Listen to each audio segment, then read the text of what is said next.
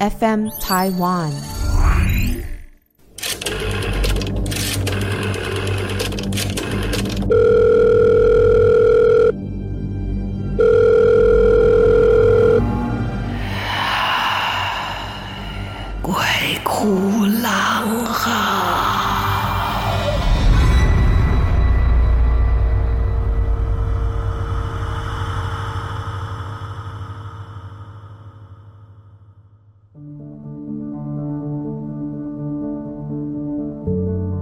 好，欢迎来到《鬼哭狼嚎》，我是郎祖筠。其实，在我们的历史当中啊，有很多的文人，除了他们正儿八经的，不管是官样文章，或是比较正式的这一些作品以外，事实上，很多人还是会写随笔。当然，在当时的那一种还有科举制度啊状态里面，你写的一些其他的，就比方说。笔记啊、小说呀、或者是一些记录啊，讲到鬼神啊，这些都不被当时的文坛所重视啊。以前的人都你知道非常假正经的，就觉得说我写文章一定要写的是有题目。气势很恢宏的啊，或者是说你的主题很明确的这样子的文章才算是文章。但事实上，很多人都会做一些随笔。那当然，对我们来讲最有名的作品就是《聊斋》嘛，哈，这个写了很多借由鬼狐怪的故事来讽刺当时的人世间的状态啊。那你知道，以前在这个有皇帝的时代，也有很多人盯着这一些读书人，怕你乱写什么东西，批评政府啊。所以呢，文人也常常会因为写一些文章会被牵连，甚至我们里面很有名的一本章回小说叫做《镜花缘》啊。这个《镜花缘》里面写到了前面一段的这个男主角就叫唐敖，这个人。多倒霉啊！他其实呢，在武则天当这个皇帝的时候，那当然，因为女性当皇帝，在当时重男轻女的这种父权结构的时代，是被很多人排斥的，所以就有一些。读书人他们就写了一些述文呢、在讨伐武后。那就这些文章，当然后来所写的人通通被牵连了。而这个唐敖是个倒霉鬼，他根本也没有署名，他只是因为他的字写得很漂亮，然后帮大家写了那个檄文。之后也就被连带关系的连躲带跑，那后来就出了这个书的故事啊。他当然这本书，当然后来很多人会说，它其实是一个修仙的书，牵涉了很多很热闹的一本书，所以大家可以去看一看。但故事的主角唐敖只是一个引头啊。那其实故事是写他的女儿跟他的女儿的表姐吗？还有一堆哦。他讲的是这个花仙们。啊，花仙们这一百多个花仙，因为他们不按照季节开花，而受到天罚，通通贬到人间，要受尽劫难之后呢，才能够再回到仙界的故事。所以其实蛮热闹，里面这个妖魔鬼怪非常的多。如果你喜欢这一类的小说的话，可以去看一看啊。这个也是在写这一类的，然后也有呃，像之前跟大家提过的哈，很熟悉很熟悉，因为影视作品的关系，大家非常喜欢的纪晓岚，他自己也写了《阅微草堂》这样的一个笔记，他到处去打听一些故事哈，《阅微草堂笔记》像什么《搜神记》啦，哦，《子不语》啊，很多很多《梦溪笔谈》呐，哈，这一些都有很多很多的特别的故事。那呃，其实多看看蛮好的，再来也可以增进一下你的中文基础。啊，因为我们现在真的不好意思，我真的不是要批评，这是我的观察。因为毕竟我常常在教年轻人，那嗯，大家现在说话的能力啊，说成语的能力，叙述的能力，都真的有一点下降，一句话都没有办法形容啊。你形容一个人的美丑，就只有美或丑，然后我是超美、超丑，再来就超超超美。超超超丑哈，这就是等比级数的上去。其实一个人的说话能不能让人听起来很悦耳，除了你的音调变化，你说话的音质好听以外，其实最重要的是说话的内容。好，大家做参考。好，今天我们就来讲一讲我自己在《阅微草堂笔记》里面看到我很喜欢的故事，而且这一些故事很诡异，但是却也很警示，很有意思。就是有一个人呐、啊。他弟弟的奶妈，奶妈有个女儿，这个女儿有一天发生了一件事情，就是他的母亲生病了，所以呢，他要匆匆忙忙的赶回这边来，要去照顾跟探望他的母亲。可是以前没有什么交通工具啊，不是每一个人都有车坐。你一个家里面要是有马车，哇，那个家里面的资产是相当雄厚的。那就算是没有，你要去雇一辆车也所费不止哈。而你要雇的车是牛来牵引的，还是驴，还是马？价钱都会有所不同啊。总之，这那个女儿啊，就刚刚好呢，她也什么都没有，就是走路，就走着走着走着，本来是跟丈夫要一起同行的，可是呢，这个丈夫因为有事来不及，她也等不及了，就上路了。这走着走着，天就黑了。到了晚上，虽然没有路灯，但以前也没有光害，所以啊，月光皎洁，看得见路。可是她走着走着。以前的房子盖的也没有这么密集啊，而且很多婚礼铃呢，在他们的中间的间隔，有可能都是一些乱葬岗或者是一些坟地啊。这个女儿叫丽姐，丽姐一个人在路上走着走着，突然间感觉到后面有人开始跟着她。哇，在这样一个空旷的一个郊外，什么都没有，也没有任何的遮蔽物。没有人可以救她，无处可以躲藏。后来她实在没有办法，就躲到古墓旁边的白杨树，还把自己身上带的这一些发簪啊、耳饰啊这些漂亮的饰品都藏起来，把它摘下来藏到怀里面，就随便解下了一个丝巾，就系在脖子上，把头发给弄散了，把舌头长长的吐出来，然后就睁大了眼睛瞪在那边，等着那个人过来。结果那个人就真的慢慢慢慢靠近他的时候，还看不清楚什么状况，丽姐反而出声跟他说：“来呀，过来坐坐呀。”那个人心里还很高兴啊，走近了一看，发现脖子上绑个丝巾，舌头伸出来，两眼直视，这不是个吊死鬼是谁呀？把这个人吓到跌在地上，站不起来。嘴里拼命的呼喊：“有鬼呀，有鬼呀！”丽姐呢，就趁他这个人吓到已经快要失禁的状态，赶紧解下丝巾，就赶紧逃脱。等到他连滚带爬的跑回家的时候，家里面就说：“怎么搞的？你怎么披头散发的？你怎么这个样子就回来了呢？”我猜他拼命的敲门，在三更半夜，家人来开门的时候，看到他披头散发站在那里，应该也把家人吓了一大跳。家人就问他发生了什么事。他才跟家人讲说，刚才这一路上到底遇到了什么？这个事情才没过两天，他们住的那个地方呢，邻里间就传出了一件事，就说啊，这附近有某家的少年居然在半夜遇鬼，中邪了。直到现在，他还认为那个鬼一直跟着他，他已经吓到胡言乱语，下不了床。家里人呢，为他求神问卜、找药画符、驱邪，做什么都没有用。最终呢，就在这样的一直害怕当中，就生了一种癫狂的病，就是受了惊吓，或者是说他是真的在当时邪气入身，谁也不知道。那或许这一切都是他自己想象出来的，啊。没有人知道到底这个事情怎么发生的。总之，他就是因为见了丽姐所扮的鬼之后呢，就癫狂了。这个故事告诉我们，我们的这个古人诚不骗我也啊，色字头上一把刀，人吓人，吓死人。可是这一切的惊吓都来自于他自己的心怀不轨，嗯。还有一个是讲到，这个是我很久以前看到的一个故事啊，就是有一个做人家媳妇的一个女人啊，她先生虽然过世了，但是她非常的孝顺。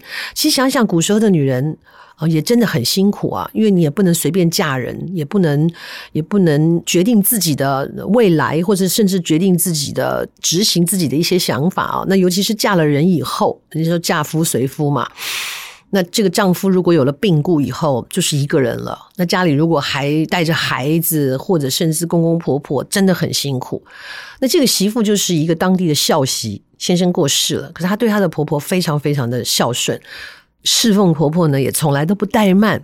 那可是真的没有办法做什么营生哦。以前的女生大部分都待在家里，不像我们现在这么自由、这么独立啊，这么果敢。没办法，他唯一能做的就是去跟人家批一些麦子，然后在家里面有一个旧的石磨，天天在那里磨磨，然后呢，弄出了这个面粉，然后赚一点工本钱啊，赚一点卖面粉的钱来侍奉婆婆。说也怪，他就是每天每天每天，哎，也饿不死，然后呢，生活也还过得去，甚至他都觉得。是不是因为他的孝顺跟勇气给了他很大的一个鼓励哦，所以他推起磨来也蛮轻松的。虽然说一个晚上都推很久的磨，早上一大早去卖面粉，去跟人家批麦子等等的，但就这样子，就过了几年呢，家里的状况渐渐有些改善了，他还是继续在做这些事情。突然间有一天，出现了三个女人，这三个女人就来跟他鞠躬，然后就跟他说：“啊、呃，我们要走了。”他觉得莫名其妙，你们是哪位？突然间跑来跟我说你们要走了。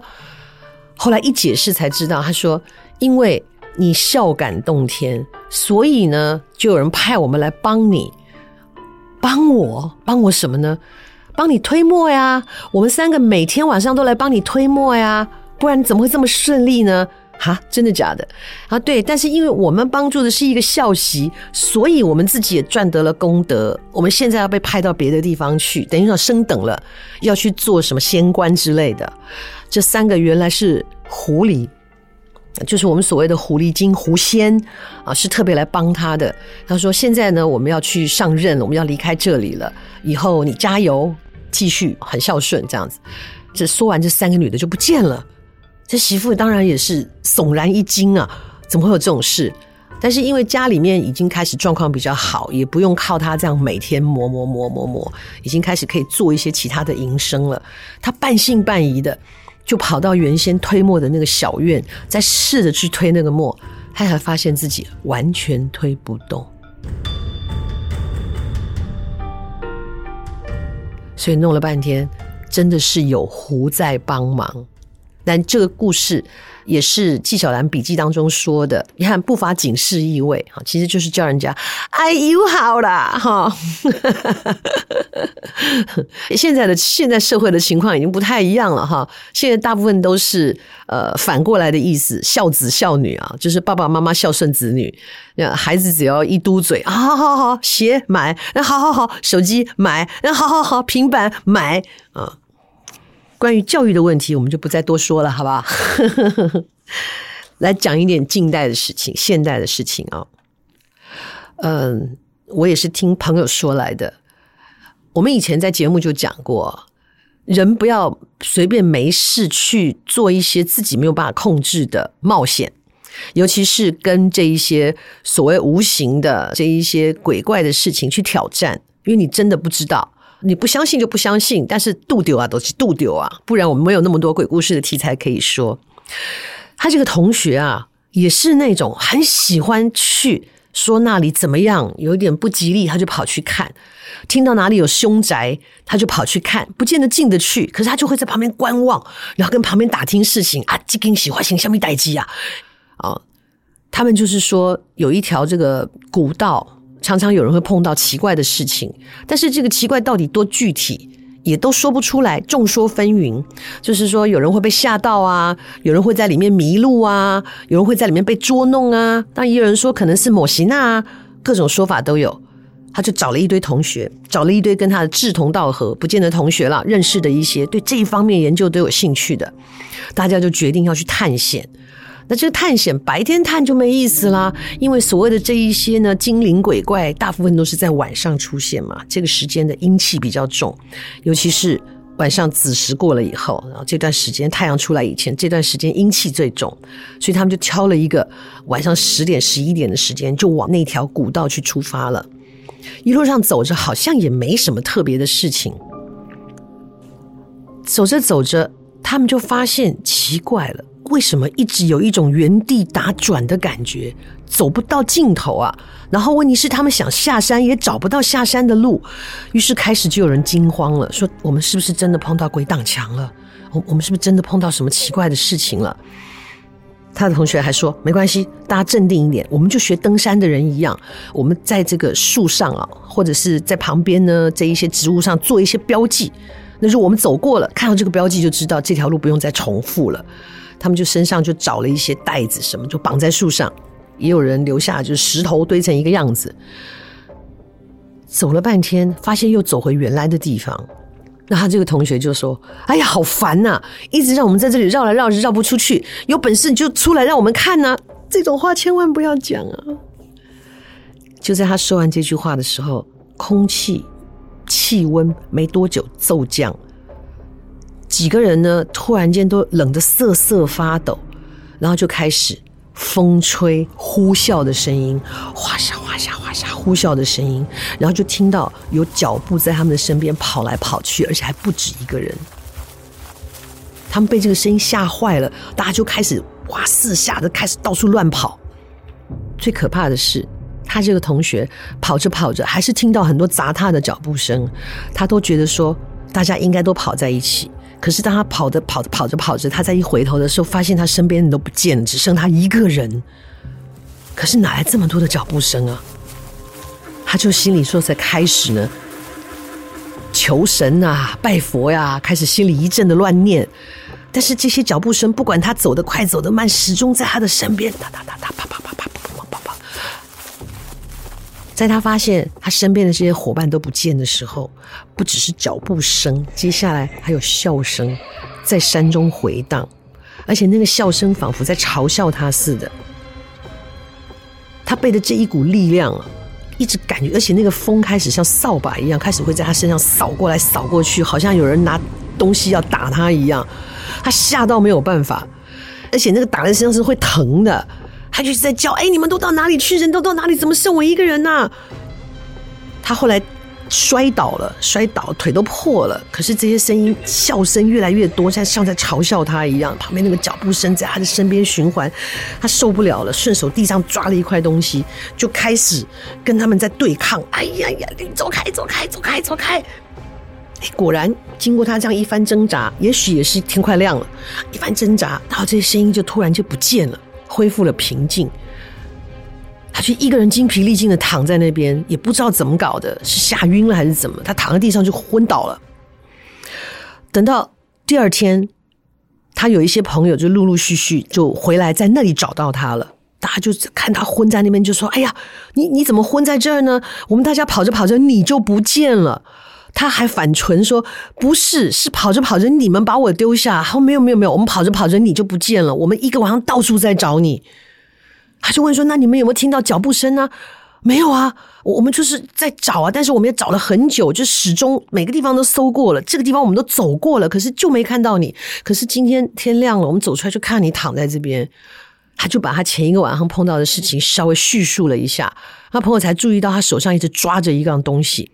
说：“哎。”他说：“你抓的这个。”他说：“对，我我就是捡到一个棍子，我开始跟他们对抗。但是当他们仔细再一看，那哪是一个棍子啊？他在慌乱中抓到一块像木头一样的东西，再仔细一看，那块木头是人家的棺材板上面裂掉的一块。他就抓着那个板子，在跟人家，嗯，你说这同学后来回去怎么样？”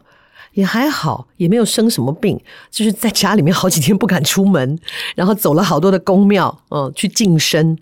那也好在他抓的那个棺材板的主人没有一直跟着他，所以没事，不要随便的进入险境。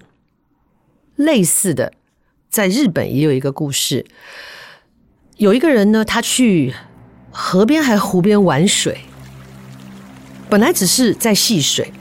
不知怎么的踩到了一个什么东西，一咕咚，他就掉水里去了。